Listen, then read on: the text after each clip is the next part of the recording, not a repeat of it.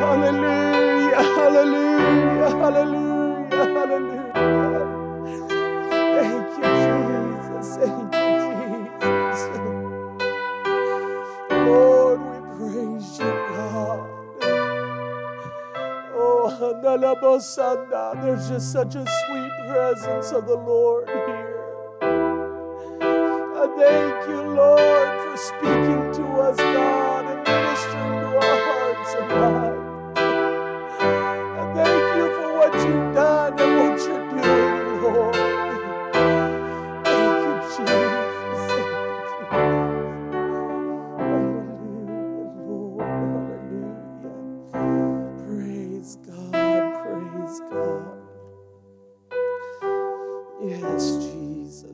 wonderful, wonderful presence of the Lord. How about we clap our hands and worship Him? Hallelujah, Jesus. Thank you, Lord. Thank you, Lord.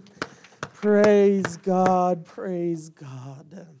So thankful for the presence of the Lord. Thank you, Sister Mian, for leading us in worship. And uh, praise God. Thank you personally for allowing me to worship tonight. And I might have to do that more often. Hallelujah. But what a wonderful presence of God. Just before you're seated, um, just remember that this Sunday is Mother's Day, and we're very excited about that. We're going to have a picture booth, and um, I've got a special message for the mothers, and I'm excited. I believe that God is going to move, not just for the mothers, but for uh, all the parents and everybody who is going to be here on Sunday. I believe God's going to do something great. Amen. Don't forget to do something for your mother.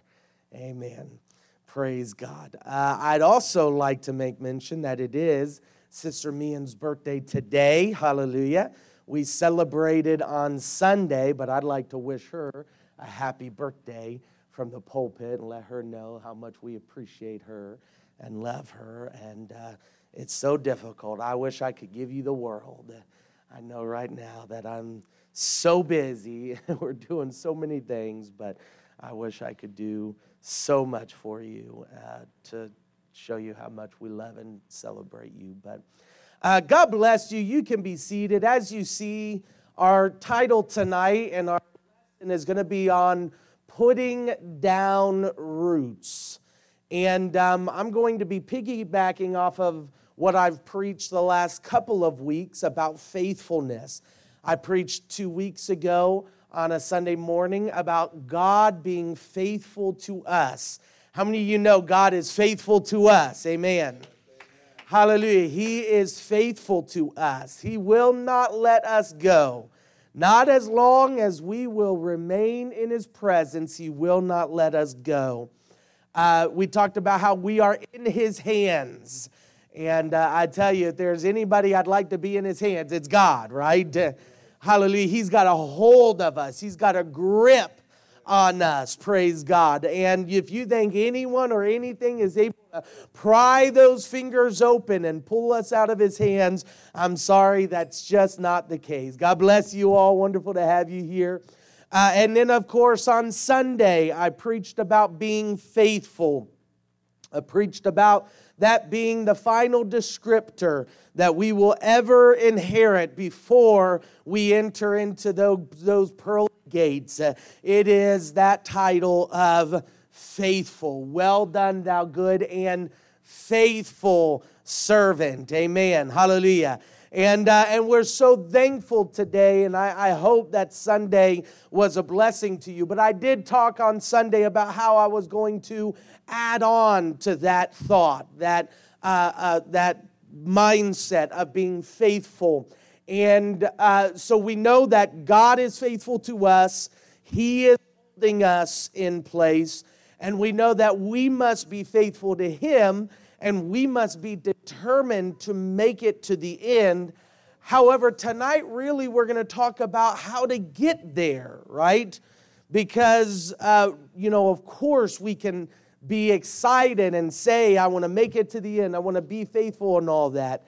And we should have that desire. But how do we actually do it? We talked a little bit about that on Sunday. I'd like to add to it. Basically, when it all comes down to it, we must put down some roots. And this is one of the issues that I see over and over again when it comes to people wanting to get a hold of God, wanting to turn their lives around, is they act upon their relationship with God like they do in much of the other things in their life. It is a momentary, spur of the moment thing. They feel a sudden urgency to maybe repent, to come to church, but that urgency wears off, right? There, you're not going to always have that feeling of, I've got to get things right and I've got to do this, got to do that. Uh, you're not going to always have that. When uh, on the day of Pentecost, Peter was preaching, the Bible says they were pricked in their hearts and said, Men and brethren, what shall we do? Now, that's a great thing. God does that. God allows conviction to come upon us, conviction to, to move us so that we'd be willing to say, I got to take a step here. I got to do something different with my life, right? That's how conviction works. That's how the Spirit of God does it. The Bible says that God, through His grace, is drawing us through His grace. So His grace is drawing us. But once we make that decision, once we act upon that conviction or don't act upon that conviction, it is much like a flame that quickly goes out. And unless we decide to allow that emotional or immediate response to turn into a lifestyle, then it will not continue past the moment. Amen. Hallelujah. Praise God. So again, unless we allow that mo- that that fire, that momentary conviction to move past the moment, it will not become a lifestyle. Thank God for fires, but I want a fire that will never go out. Amen. I thank God for passion, but I want a passion that will never go out. Therefore, we can't just say, well, I just want to I just want to get God now and, and we'll see about tomorrow. We got to determine in our hearts that tomorrow I'm going to have a fire and a passion for God like I did today. And that's not easy. It requires us to do more than just live off of the moment. Hallelujah. Just like with any life, anything you want to do in this life, it requires forethought, practice, intention, being intentional. Uh, like somebody who is desiring to eat right, to lose weight, it doesn't come accidentally, right? Um, unless you get sick or something like that, then, then maybe. But it comes intentionally. You have to determine a pre planned uh, system to go on a diet or to exercise more or something like that. It rarely happens accidentally or by chance. It requires us to be intentional. So is it with our walk with God we must be intentional to live for God, right? Hallelujah. Yes, it is God drawing us. Yes, it is God speaking to us. Yes, it is God convicting us. But after that moment, it is required then that we turn around and we do it. God showed me a long time ago this idea of Him writing the Ten Commandments in stone, right?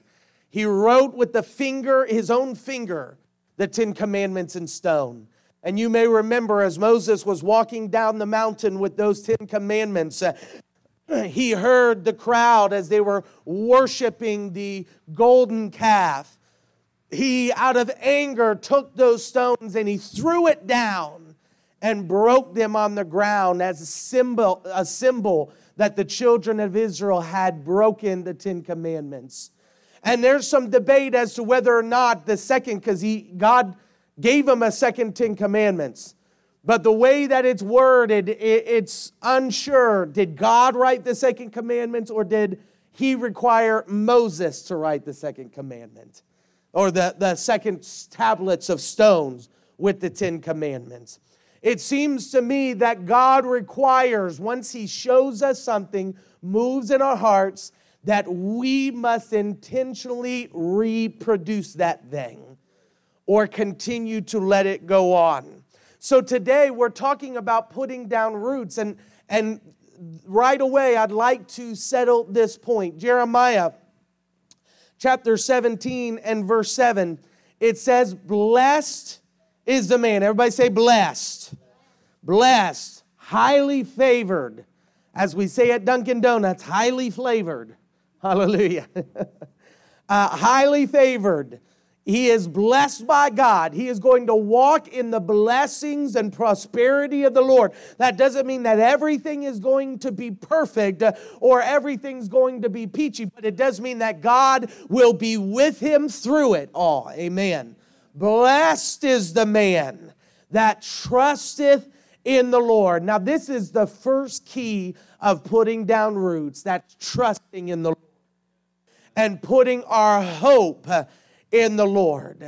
Hallelujah. And he continues Blessed is the man that trusteth in the Lord and whose hope is the Lord, for he shall be as a tree planted by the waters. Oh, praise God.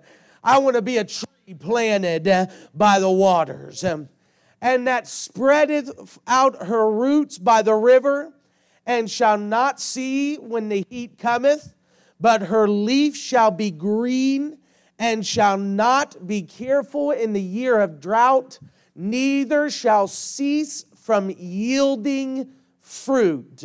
So there's a lot to unpack here, but let's go through this line by line.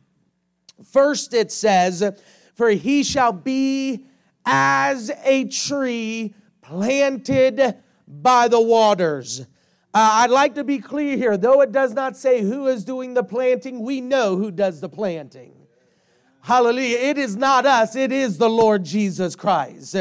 For without Him planting us into the kingdom of God, we've got no shot of making it. But I am thankful to say the Lord is planting us in the kingdom of God. Amen. Isaiah chapter 60, verse 21 says, Thy people also shall be all righteous, they shall inherit the land forever. The branch of my planting the work of my hands that I may be glorified. Hallelujah. And, and though, again, we're going to talk about roots in a moment, but hear me today God is planting us. If you came into the house of God, God brought you here, it's because God was desiring to plant you. This isn't to say anything about any other church or anything like that, but in this moment in time, you can be confident uh, that God said, I want to plant you someplace. Uh, I want to put your feet down into the soil. I don't want you to be flimsy. I don't want you to be here and there. I want you to be planted in your walk with me, in your salvation, in your devotion, in all that you do. I want you to be planted. Praise God. How many are thankful that the Lord has planted us? Hallelujah. And it says, He shall be planted by the waters. This reminds me, and we keep bringing up Psalms 23. Psalms 23 is an amazing passage of scripture when we talk about being faithful or making it to the end. Psalms 23 and 1 The Lord is my shepherd, I shall not want. He maketh me to lie down in green pastures, He leadeth me beside the still waters. When He says, For he shall be as a tree planted by the waters, if we will allow Him to, He will plant us in a place that will nourish us and bless us and encourage us and help us. Hallelujah. I'm thankful for the planting of the Lord. I'm thankful, hallelujah, that He's put me in a place that I can grow. Amen. He didn't put you in a place that's dry and barren. He didn't put you in a place that you're never going to make it or go anywhere or do anything. Hallelujah. And this isn't to glorify the church at all. Hallelujah. I'm not even talking just about the church that you're being planted in, but I'm talking about your walk with God in general. This walk is a fruitful walk. Amen. A relationship with God is so beneficial. I can tell you truthfully, when I have a walk with God, when I pray, when I study, read the Bible, it improves every aspect of my life. When I am truly planted where He desires me to be planted, then it's like my whole life sprouts and grows and is blessed. every aspect of my life. That doesn't mean, again, that everything is good, but my perspective of everything changes. My attitude is changed. the way that I feel about things is changed. My hope is transformed when I'm planted. Praise God. And certainly that's because when I'm planted, I grow the fruits of the Spirit. The fruits of the Spirit, which is our uh, affects our attitude and our perspective.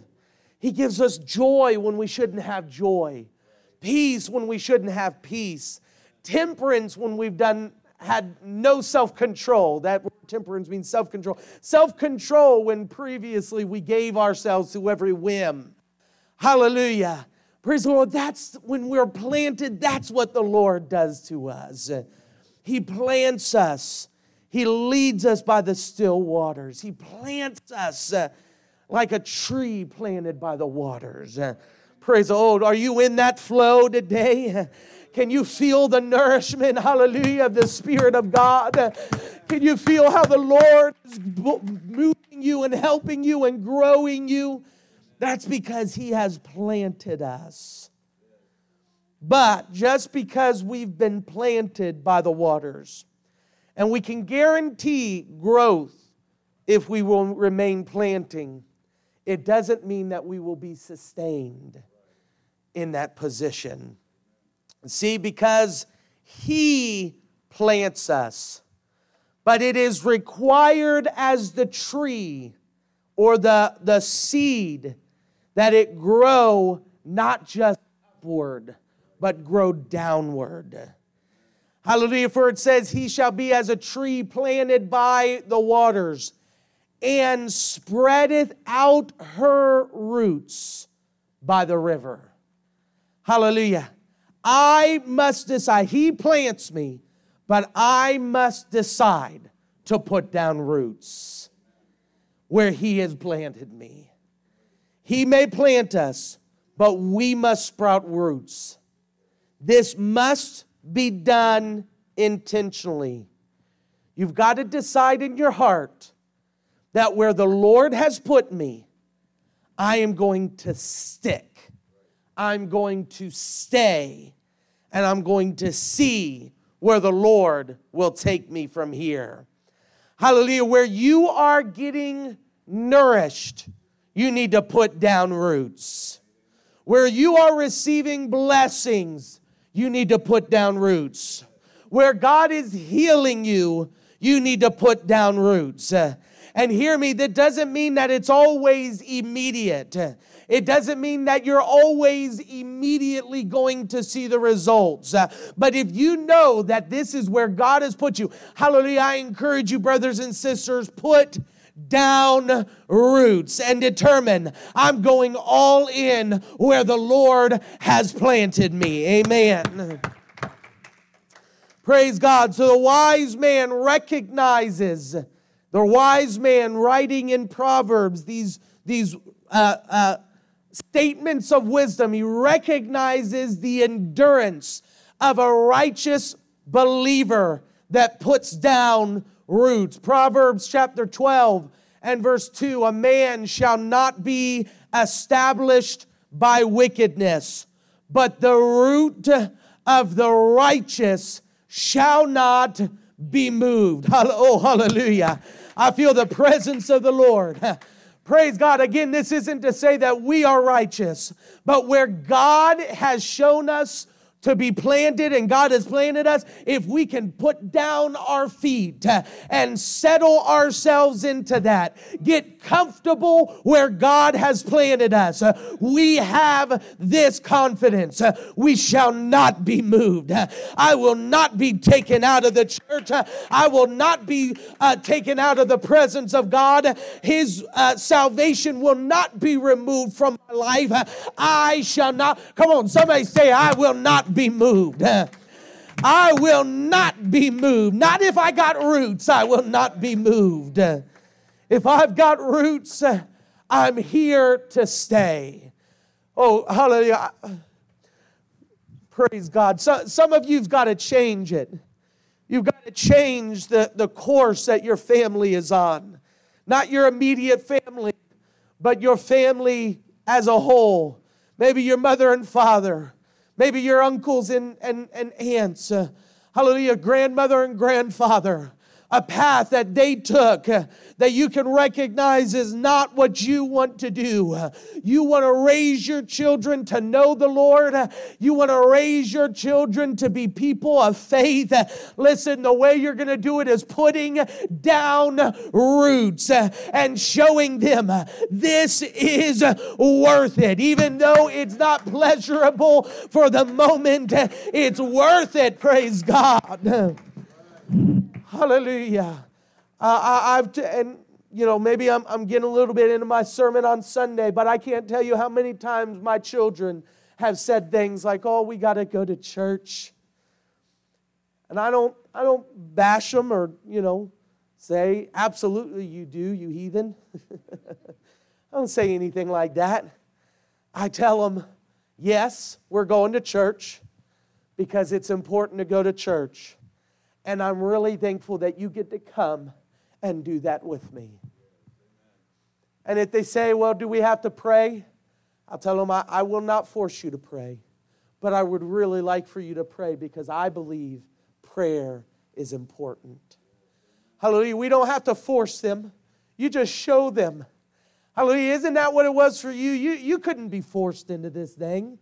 Hallelujah. You just had to learn how good it was by seeing other people doing it or, or getting your feet wet and realizing how blessed it was. That's all you got to do is just show them the blessings of prayer and they'll pray, the blessings of going to church and they'll want to go to church, the blessings of reading the Bible and they'll want to read the Bible. Show them how to put down roots.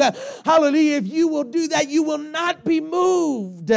Oh, and I'm here to prophesy to somebody God's wanting to transform your genealogy and change it to where from this point on you will invest in generations to come that will remain in the house of God and will have relationships with Christ because you decided to put down roots. Oh, praise God, praise God. Hallelujah. Because I can guarantee you there's some, maybe even in this house today, who could say they regret not putting down those roots when they when they had a chance. Hallelujah. I don't want to go to the end of life and say, well, I made it, but my children didn't, or those beyond me. Hallelujah. When we talk about putting down roots, we're talking about it for ourselves, but also for those to come. This isn't in any of my notes. This is just God working today. Hallelujah. But I believe that and I feel that in the presence of God. He's saying, if you will put down roots, then you'll see I'll plant not just you, but your children and the generations to follow. Can we one more time clap our hands and rejoice in the Lord? Thank you, Jesus.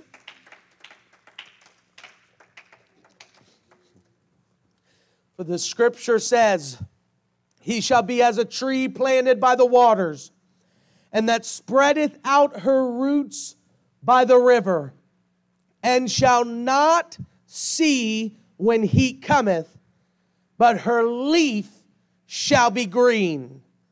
Now, this isn't implying that he is the tree, it doesn't notice the heat. When it says shall not see, it's not implying that they are blind to the heat or the drought, but rather he ignores it and it does not affect him. Listen, when you truly are planted, then you're still gonna go through stuff. You're gonna go through hardships. You're gonna go through the seasons of life, but those seasons will not affect you. Oh, praise God. Not when you put down roots. You won't need to fear what that next season will bring. And, and we've all done it. We've all gone through those seasons. You know the seasons of plenty in the presence of God, where every time you pray, the Lord instantly touches you. You feel like you have an open communication, an open line to heaven. And then those seasons where you go to pray and you feel like it is as dry as a, was it dry as a doornail or something like that, they say? Dead as a doornail, there we go. But it's so dry, it's like a desert. Your prayers are bouncing off the ceiling and smacking you in the face, and you feel like you're getting absolutely nowhere. Come on, anybody else been through those seasons of life? Hallelujah, where you just feel like it's nothing's going on. But when you're rooted, those seasons do not affect you because you say, I know that this is just a season. And my trust is not in the tingle or the, the, the uh, refreshing, that feeling I get. My roots are planted in my relationship with God and my belief and my trust in the Lord. So you're not going to fear the seasons of life. You'll go through each season one by one the whole time.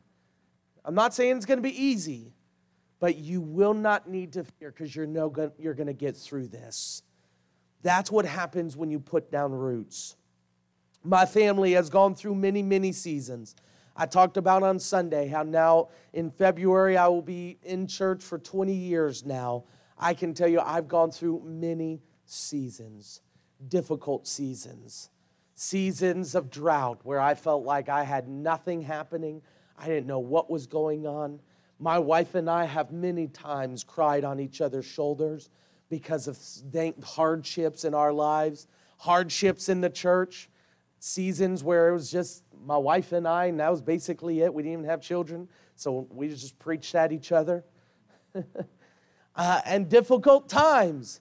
This last year, I went through probably one of the most difficult seasons that I've ever gone through.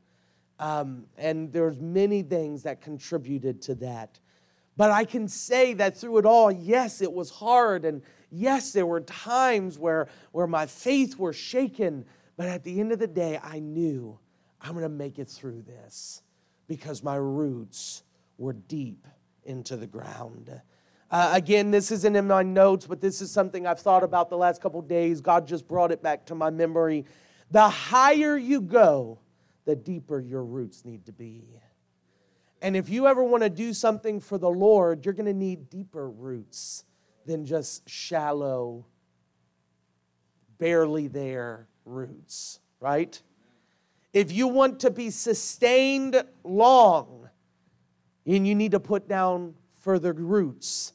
I have a, a somebody who comes in to my work uh, every day, and uh, I talk to him all the time. He's a skinny guy, very fit, you can see, but you know, not real muscular or anything. But um, he digs holes for a living, he says. And uh, you know, and I joke around with him about how difficult holes are, and you know, digging holes. I mean, that's one of the hardest things that you can you can possibly do. And there was a, a, a comedian that said, you know, uh, I, even if I uh, did commit a murder, there's no way I could cover it up. I couldn't dig a hole deep enough, you know, to cover it up, praise God. But, um, you know, so it's, it's real difficult to do that. But he talked about how difficult digging holes are, but how even more difficult it is when there's roots and there's trees nearby. He said, because you could have a tree 30 feet away and those roots come all the way there, and you're still having to break through them. And they're so strong, you're having to get special equipment to break through. But those are the types of trees that last for years, for generations. Those are the type of trees that stand no matter what hurricane comes through, no matter what tornado flies by, no matter what drought comes in. Those are trees that stay. Their, tree, their leaves, the Bible says, they will not even lose leaves. And they are planted and they put down roots because they're sustained through life's seasons. Their faith is not altered. They do not lose faith. They do not lose belief.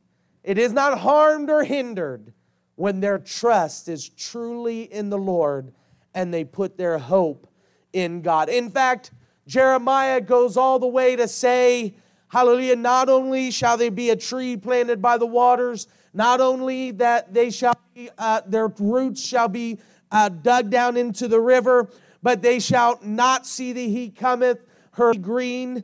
But he also says, they shall not be careful in the year of drought. Or, in other words, they're not going to fear, they're not going to be hit, they're not going to stop going to church, they're not going to stop praying, they're not going to stop believing, they're not going to stop praying for people to be healed. They're not going to stop getting behind the pulpit and preaching. Listen, I, hallelujah, I've had to preach through the hardest trials and the most difficult seasons. Uh, hallelujah, because he says they're not going to be careful. They're not going to have anxiety. They're going to keep on ministering and preaching uh, and praying uh, and seeking in the midst of drought uh, or hardships. And here's what he says Neither shall they cease from yielding fruit. Listen, when you are planted and you put down roots, even in the most difficult seasons, going to bear fruit. Hallelujah. That's a promise from the Lord. If we will determine in our hearts to be planted and rooted, we're going to bear fruit. Hallelujah. That means I'm not going to sit idly by in fear that something's going to harm me or hurt me, something's going to pull me out of the church. Even when I mess up, I keep on moving and I keep on believing. Hallelujah. I'm not saying that we continue in sin, but I'm saying that when we fail, we recognize He is merciful and gracious, and He is faithful to us so much so that He will hear us when we confess our sins, uh, when we admit to our wrongdoings and we turn it around and keep moving forward. So when He says He shall be careful for nothing, he, He's not going to let anything hinder that, that ministry or that walk with God. And, he, and, and you're not going to have to sit around and be afraid of it. Well, I can't, you know, I can't go to this place because I might fall. Now, I'm not saying don't use wisdom, certainly exercise wisdom, but also exercise confidence that you've been planted and you've been rooted. Nothing shall harm you. Praise God. Because when you're planted and rooted, you're going to bear fruit. Proverbs 12 and 12. We already read Proverbs 12 and 3, which says, A man shall not be established by wickedness, but the root of the righteous shall not be moved. But Proverbs 12 12 says, The wicked desireth the, desireth the net of evil men, but the root of the righteous yieldeth fruit. You can't help it. When you put down roots, you're going to bear fruit. Hallelujah. But if you don't have roots, I've seen people who are amazing soul winners and they bring people to church, yet they can't come. They come once every, you know, couple months. How do you expect that you're going to bear fruit if you don't come?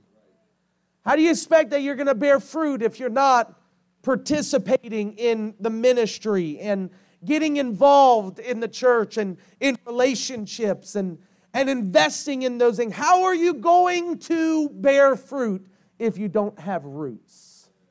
Right?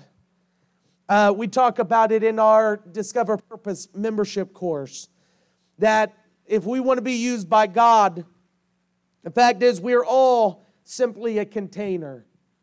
And we all only have so much space in our lives, right? And if our container is full to the brim with work and school and family and all of those things, then we cannot make room for God or ministry. And although those things may be important, we recognize that those things are not as important as our walk with God and ministry. Hallelujah. Family, God comes first, family second, church comes third, right? Hallelujah. But we recognize that there's only so much space. If I want to be used by God, if I want to bear fruit, I'm going to have to empty myself out a little bit so that I can make more room for God, more room for church, more room for ministry.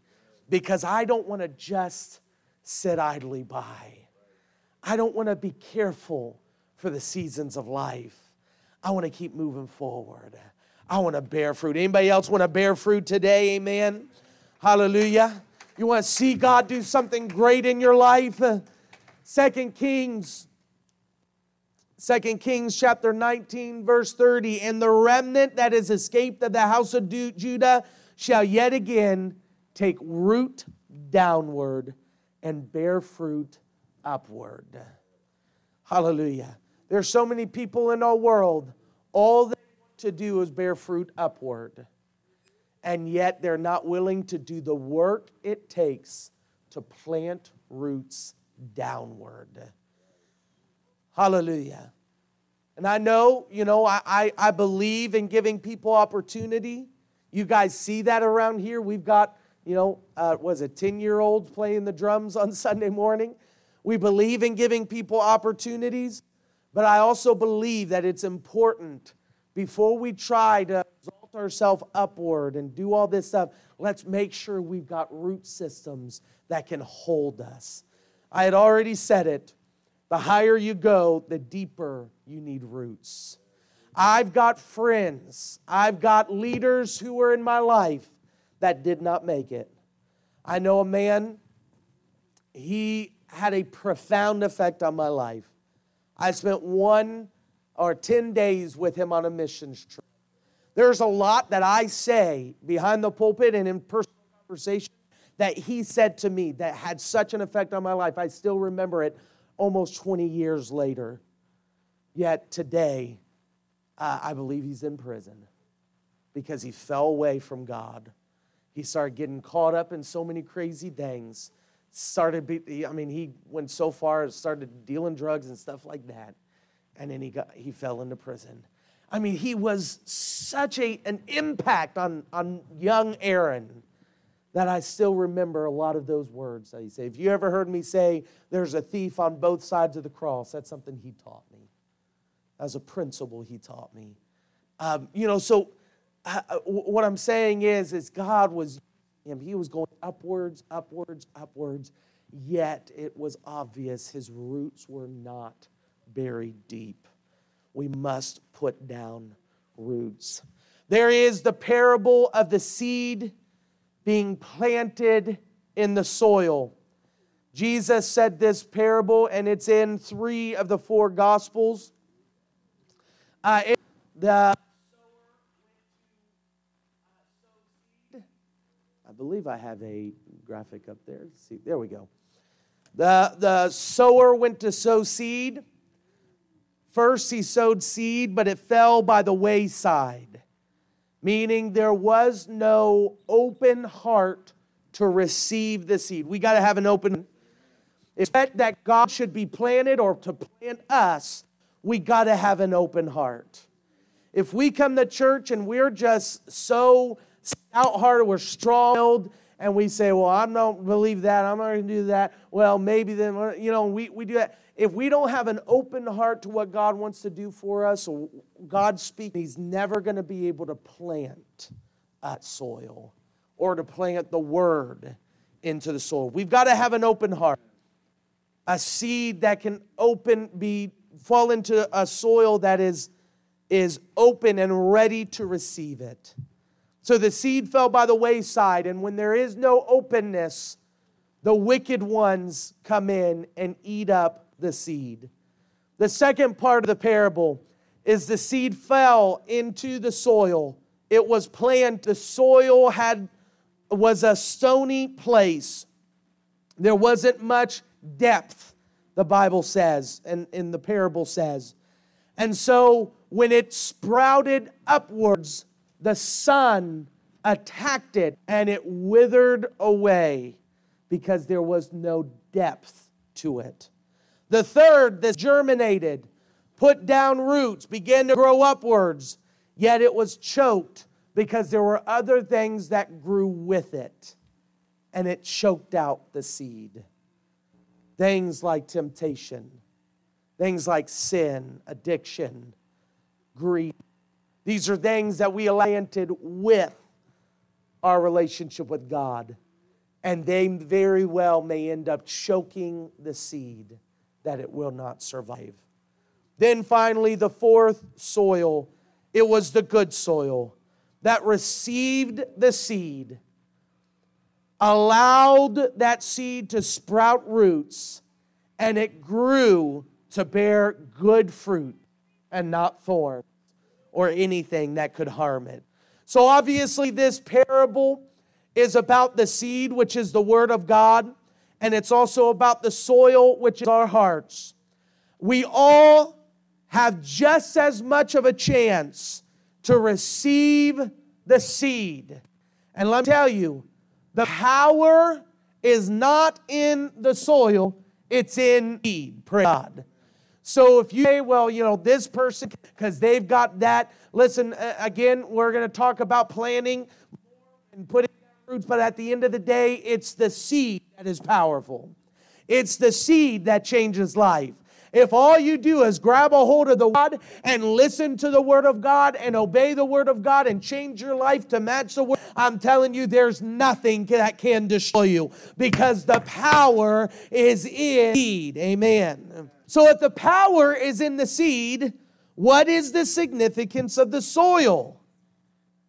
The soil determines the success of the seed. Really, what we're talking about here is just giving God the opportunity to do what He. Yeah, that's what we're talking about when we're saying putting down roots.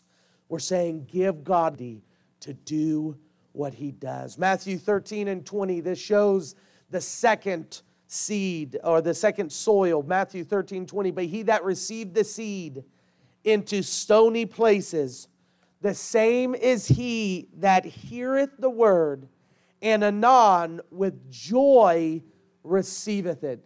I don't know about you, but when I heard that word and I decided to, to follow God, I received it with joy, right? Hallelujah. And, and we're not saying today that you haven't done that. You can receive the seed with joy, but that doesn't mean that you're going to make it, right? So, yes, let's receive the word with joy. Um, and this isn't to say that there wasn't an authenticity in the moment, that you didn't really want to change your life.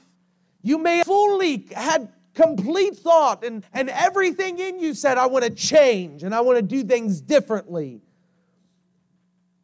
Just because you into that and that seekers and you are happy and you have joy about it doesn't mean that it's going to last. Because verse 21 it tells us this even though they received it with joy, yet hath he not root in himself, but dureth for a while. Everybody say a while. What horrible words. Made it for a while. Anybody, can anybody say that? You're the man, you know, I made it for a while, and maybe you messed up again, you fell out again. He made it for a while. For when tribulation and persecution ariseth because of the word, by and by he is offended. And in other words, he's saying when hardships come, when tribulations come, when persecutions come, when it stops being easy to go to church, it stops being easy to pray, it stops being easy to read the Word of God, then it lasted for a while, but by and by, offense comes and they slowly begin to walk away. You know, it becomes easier and easier not to go to church, not to pray, not to read the Bible because of these things that are pulling us out. Here's what the Bible says about tribulation and persecution. Acts 14 22, confirming the souls of the disciples and exhorting them to continue in the faith. Everybody say, continue in the faith. That we must, through much tribulation into the kingdom of God. Hear me, brothers and sisters. It is tribulation and persecution that will present us to the kingdom of God. We cannot reach the kingdom of God unless we first go through the hardships of this life. This is what confirms the souls of the disciples. Everybody say, I want to be confirmed. I want to be confirmed. This is what confirms your walk with God. This is what confirms your relationship with Christ. This is what does it right here. You make it through the tribu- tribulation, you make ships. But if you can do that, hallelujah, then you will enter into the kingdom of. Come on, I'm going to clap for myself if you don't clap for me. Praise God. If you will make it through the tribulation and the persecution, you will enter into the kingdom of God. That's the pathway. You can't make it to the kingdom of God unless you make it through this life. Everybody say, I got to make it through. I got to make it through. Hallelujah. If you want to know how to have, you want to know if you have an authentic walk with God, if you want your walk with God to be confirmed, then just wait until the sun comes out. That's what happened to the seed. It didn't have roots downward, it sprouted upward. And the sun was so hot, the pressure from the sun, the heat from the sun, the tribulation, the persecution was so great that the seed withered away. It's at that moment you'll realize if you've got a true, authentic walk with God or not. Can you make it through it? Here's how the New Living Translation gives that passage of Scripture. gives Matthew 13, 21. It says, But since they don't have deep roots, they don't last long. They, they fall away as soon as they have problems or are persecuted for believing God's word because they don't have roots downward. The tribulation and persecution just revealed the true issue, and that is that they didn't have true root system in their life. Their relationship with God was shallow.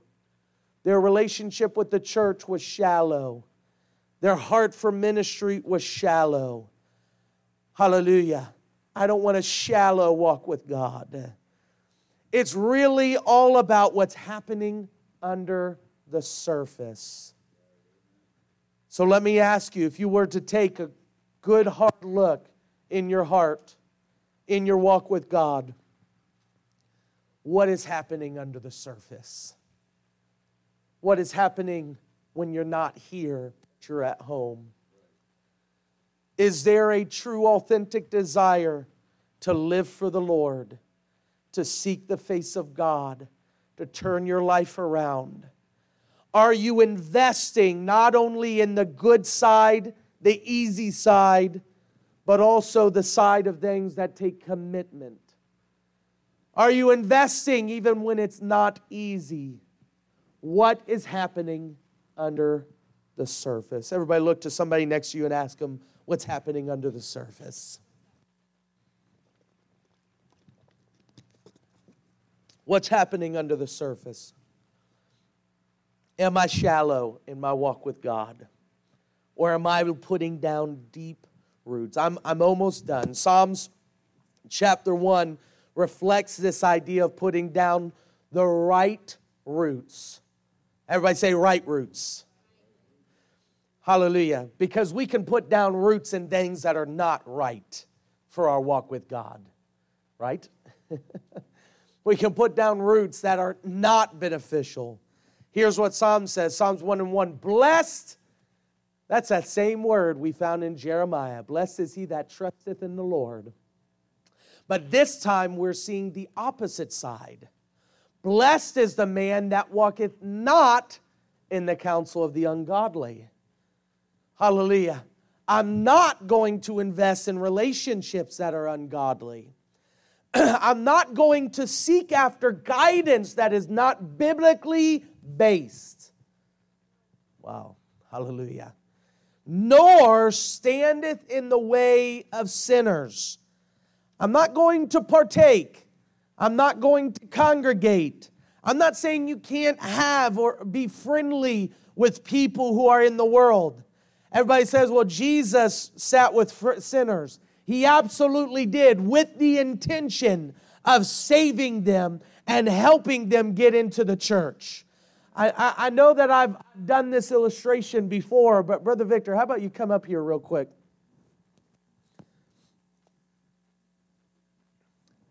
Now, I'm not going to hurt him, praise God. But if why don't you come stand right here? Let me see your hand. Now, if I was going to pull him up, that might be, might be difficult. You're willing to do that, see? Unless he's willing to do it, then it's real difficult to pull somebody up. Why don't you pull me down? But if I try to hold, go ahead. it's much, much more difficult for me to stay up here when someone's downward. It's easier to be pulled downward than to be pulled upward. That's why he says, Blessed is the man that walketh not in the counsel of the ungodly, nor standeth in the way of sinners. I'm not saying shun them, be nasty. I've got people who I'm friendly with and I talk to at work on a daily basis. But when my relationship with God is being affected by it, I need to back away. And when they're having more of an effect on me than I am on them, then I need to recognize what is happening. Because I'll be blessed if I do not walk in the counsel of the ungodly, nor stand in the way of sinners, nor seateth, sitteth in the seat of the scornful. But look at this. Here's the opposite. But his delight is in the law of the Lord. And in his law, doth he meditate day and night. Now, there is an implication here. Yes, my delight is in the law of the Lord. I'm going to study and read, but also he's implying that there are relationships that can help to further this meditation along. There are relationships, there's places I can go where I can sit, where I can walk, where I can stand, right? Those are the three illustrations that, that walketh in the, the, the uh, counsel of the ungodly, standeth in the way of sinners, sitteth in the seat of the scornful. There's places I can walk, places I can stand, places I can sit, people I can be around that will help to invest in my meditation on the, on the Word of God. Hallelujah. So his delight is in the law of the Lord, and his law doth he meditate day and night. Look at this, verse 3 and he shall be like a tree planted by the rivers of water that bringeth forth his fruit in his season.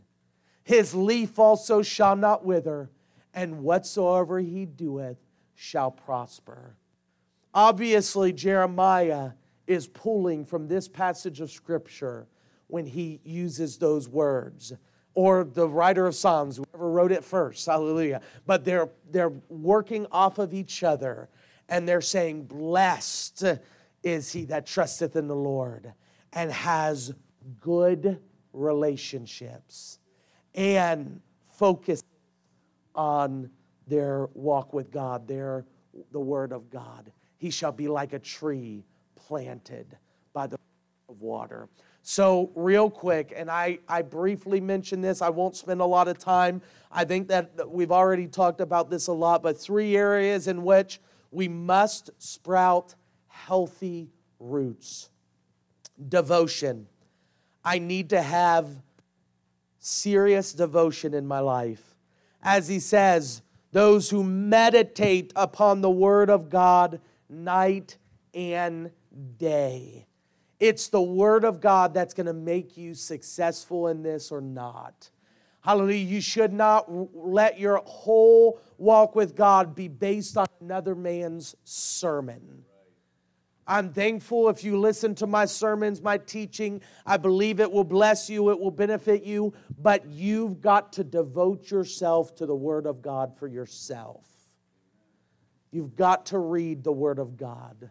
You've got the greatest opportunity. There's been people in the, all of the history of the world that desired the opportunity to read the Bible. And us, the last couple hundred years, we've been able to read the Bible. We've got it right at our fingertips, and yet we often do not read it. Hallelujah. Uh, if you were to live again, you know, five, six hundred years ago, they would have desired, they would have killed to have the Word of God at their fingertips, and we have it. We can meditate on the Word of God night and day. Our relationship with God must be built off a communication. That means I've got to have a prayer life. I've got to learn to pray and talk to the Lord on a daily basis. Not just in passing, not just on the weekends. Hallelujah, I've got to invest in it. If that means I got to wake up an extra 15, 20 minutes before going to work, then I need to wake up early. Hallelujah. If that means I need to pray during the whole car ride, then I need to do that. I've had it difficult. Every season of life, I've got to change my devotion habits around. It's been really difficult to sit down with the Word of God and to read it with my work schedule and ministry schedule. So, what I've been doing is I've been listening to the Word of God. And sometimes that's good. I wouldn't suggest doing only that, but sometimes that's good too. If you absolutely can't read or take that time to read, whatever you got to do, you got to consume the Word of God. You've got to have a prayer life. Everybody say amen. You've got to do it. And you've got to go to church. I'm telling you, the church may be the number one thing that's going to help you stay in church or stay in your walk with God. Uh, there was a, a, sermon, it's called Sermon. A pastor went to a house of a man who'd not been in church in a while, and he knocked on the door, and the man, oh boy, here we go. So he invited the pastor in. They went and sat down in front of the fireplace, and the fire was going, and the man expected the pastor to lecture him about not coming to church, but the pastor just sat there silent. Well, the man thought, okay, I got to break the silence. It was uncomfortable. So he starts going in, Pastor, I'm sorry for not going to church. I'm sorry for doing it. I've just been busy with this, but don't worry about it. I've been praying. I've been doing this. I've been doing that, and going on and on and on and on and on. And the pastor just sat there silently. Finally, after about 15 minutes of going on about all of his reasons for not going to church, he gave up and just sat there silently with the pastor. Well, the pastor stood at some point walked over to the fireplace, took out just a small ember, and set it aside by itself, and went and sat down. Both men sat there as they watched that little ember slowly burn out because it was away from the rest of the fire.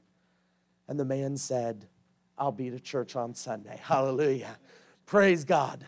So that's the idea. Uh, yeah, maybe you'll make it without the church, but man, you've got much better chance of making it if you join together with the church. And I don't mean just go to the building. We, we got to stop with that nonsense of I'm just going to walk in the building and everything's going to be all right. No, build relationships in the church. Get involved in ministry. And that's what we're talking about next relationships. Look at this Ephesians 2:19. Now therefore ye are no more strangers and foreigners but fellow citizens with the saints. Everybody say, with the saints. Our walk with God is not us and God, it's, uh, it's God and the saints. Hallelujah. Our walk with God is a combination of us and God and everybody else in the church. We are of the household of God. I'm sorry to tell you, okay, Some people, they don't like this idea. But when you started a walk with God, you were brought into a family. Praise God. Like it or not, you're part of the family. You're part of the household of God. Hallelujah. And it's going to be much better for you and the church and the household of God if we learn to love each other and embrace each other. Praise God. I know it's late. I'm trying to hurry. Verse 20, and are built upon the foundation of the apostles and prophets, Jesus Christ himself being the chief cornerstone. Verse 21, in whom all the building framed together, groweth unto a holy temple in the Lord. Wouldn't that be amazing? Verse 22 In whom ye also are builded together. Everybody say, builded together. He's talking about the congregation. We are not going to be built alone. We're going to be built together. We're going to gather strength together. We're going to grow together for an habitation of God through the Spirit. I've got to have strong relationships with the people of the Lord. Let me tell you, if you can find a best friend in the church, you will have a much greater chance of making it. Really, truthfully. You find a best friend that's in the church who's strong in their walk with God. You invest off of that. I remember uh, when I was younger seeing these two gentlemen in church, and I'd go to district conferences and stuff. I remember watching them and every service, they were praying for one another. It was a, so radical, too. I mean, they were like severely praying for each other and stuff like that. And, and I remember just thinking, like, wow, that's pretty cool.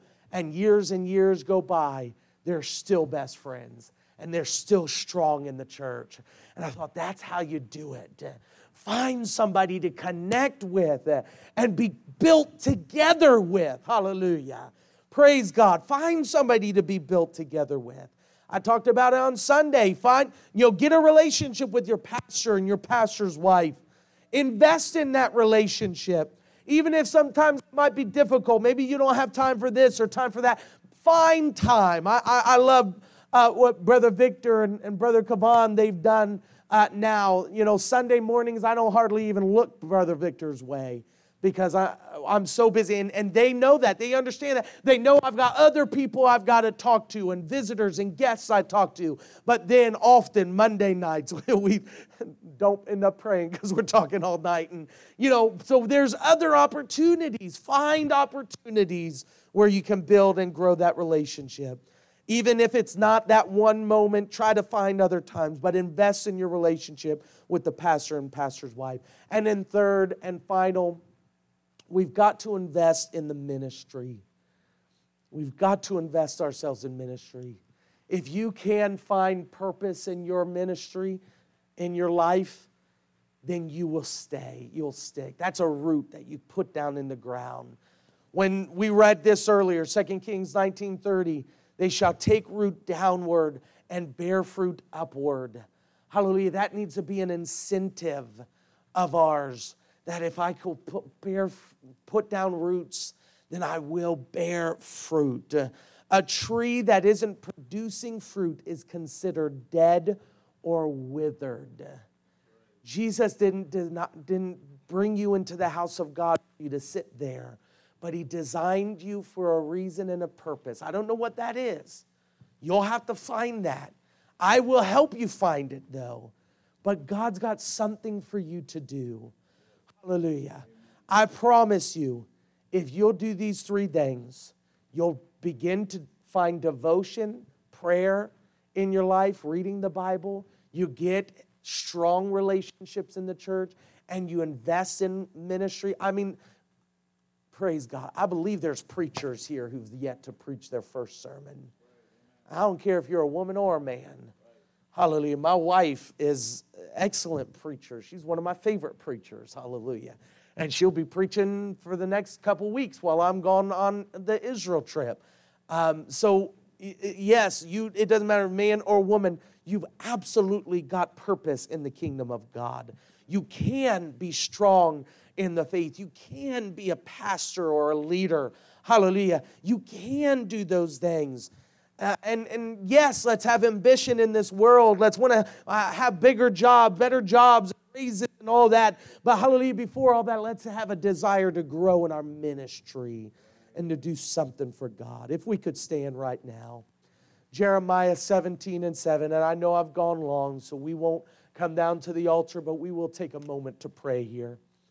We're going to read this again. Blessed. Everybody say blessed. Blessed is the man that trusteth in the Lord, whose hope the Lord is. That word trusteth, it means to trust or to be secure in. I feel secure in the Lord. And when things don't go my way, I'm still trusting in God. And when things do go my way, I'm still trusting in God. That word hope, it means trust, confidence, or refuge. You decide, I want to make him my refuge. He is my source of strength. He is my help when times are hard. Hallelujah. He is my refuge.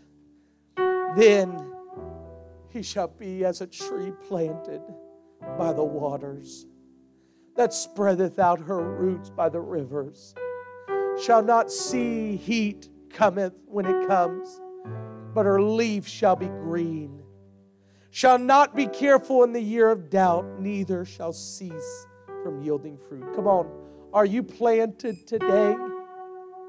Are you planted? Have you put down roots? Have you said, God, I'm here and I want to see what you're going to do through me? I want to see what you're going to do through my family. So I decide today I'm going to trust in you.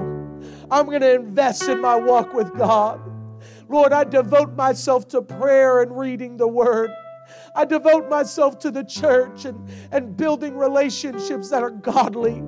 I devote myself to the ministry and, and doing what you designed me to do, doing what you built me for and you created me for. Lord, I put my refuge in you. Hallelujah. If we could right now take a moment just to pray. Oh God. Jesus, we invest in you, Lord, as you have invested in us. You planted us here, Lord God. Now I want to put down roots. I don't want to be a casual, shallow Christian, Lord God. For I know if I'm shallow, then Lord, I will not make it.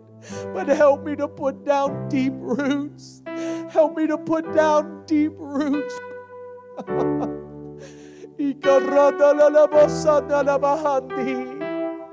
Lord, my sake, for my family's sake, for my children's sake. Help me put down deep roots. Lord, I pray for a better understanding of your word. I pray that as we read your word, that Lord, it would come to life in us. That God, we'd be able to hide your word in our hearts, that we might not sin against thee. Lord, if there's any, Lord, struggling with understanding Scripture, I pray that you would enlighten them, open their eyes, reveal it to them, Lord God, that they may know. Fill them with your Spirit. Let them walk in your Spirit, Lord Jesus. And as they go through this life, let them invest in their walk with you. I pray that their prayer times, Lord God, would be fruitful that when they go to that prayer spot or that prayer room, that Lord, your spirit would be there instantly. That Lord, your presence would fill that room, Lord God. And that every day we'd be able to commune with you. Lord, I pray that you would bless our relationships with each other. Lord, build us up together, Lord God. Help us to be stronger together. Help us to invest in each other. Help us, Lord God, to take each other out to lunch. Help us, Lord, to let our children play together. Lord, help us, God, to invest in our relationship and friendship with each other. Lord, I pray that you would improve their relationship with their pastor and their pastor's wife. That, Lord, we would grow stronger together, that we'd be accountable to one another. And Lord, let us bear fruit, Lord God. Let us bear fruit, Lord. We want to see our neighbors saved. We want to see our children saved. We want to see our aunts and uncles saved. Lord God, we want to see our co workers saved. I pray, Lord God, that we would bear fruit, Lord, that they would be the result of our walk with you. That ministry would flourish, Lord God, that the kingdom of God would grow. And it's because, Lord, we decided to bear fruit and to put down roots. That, Lord God, as we put down roots, you'd help us to grow in our ministry. Make us leaders, Lord, with influence. Lord, let us not just be on the pew, but Lord God, let us influence others in their walk with you. Let us show others how to do it, how to make it. That doesn't mean we have everything together, but that, Lord, we have put down roots and have settled in our hearts that we're going to make it. Thank you, Lord Jesus. Hallelujah.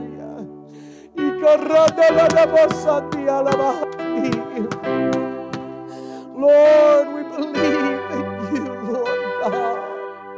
We trust in you, Lord. We put our hope in you, Lord, in Jesus' name. Hallelujah, hallelujah.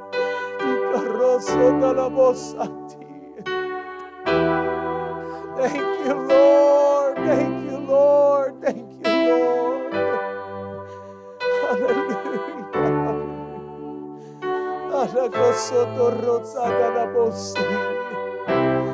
Thank you, Jesus. Hallelujah. Hallelujah.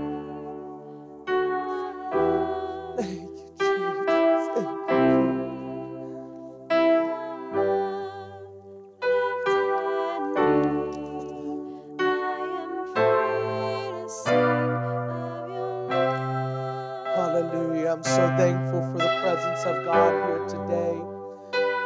Thankful for what the Lord has done. Thank you so much for joining with us, to being with us. I know it's late. We don't usually go this late on Wednesday nights, but I felt that this was important to go through. I do want to say and be clear about this. Hallelujah. I absolutely love having children in the church. Hallelujah. So I absolutely love when they, they don't bother me one bit. I say bring them. I'd rather they be here in the presence of God, even if they may not be paying attention or they may be distracted doing other things. That's all right. I'd rather they be here. Hallelujah. So I say bring them and thank you so much for bringing your children to church tonight. Hallelujah. We love it. And uh, I encourage you to continue to do that. One more time, can we lift up our hands as we leave and just say, Jesus, we thank you for what you've done. We thank you for what you're doing.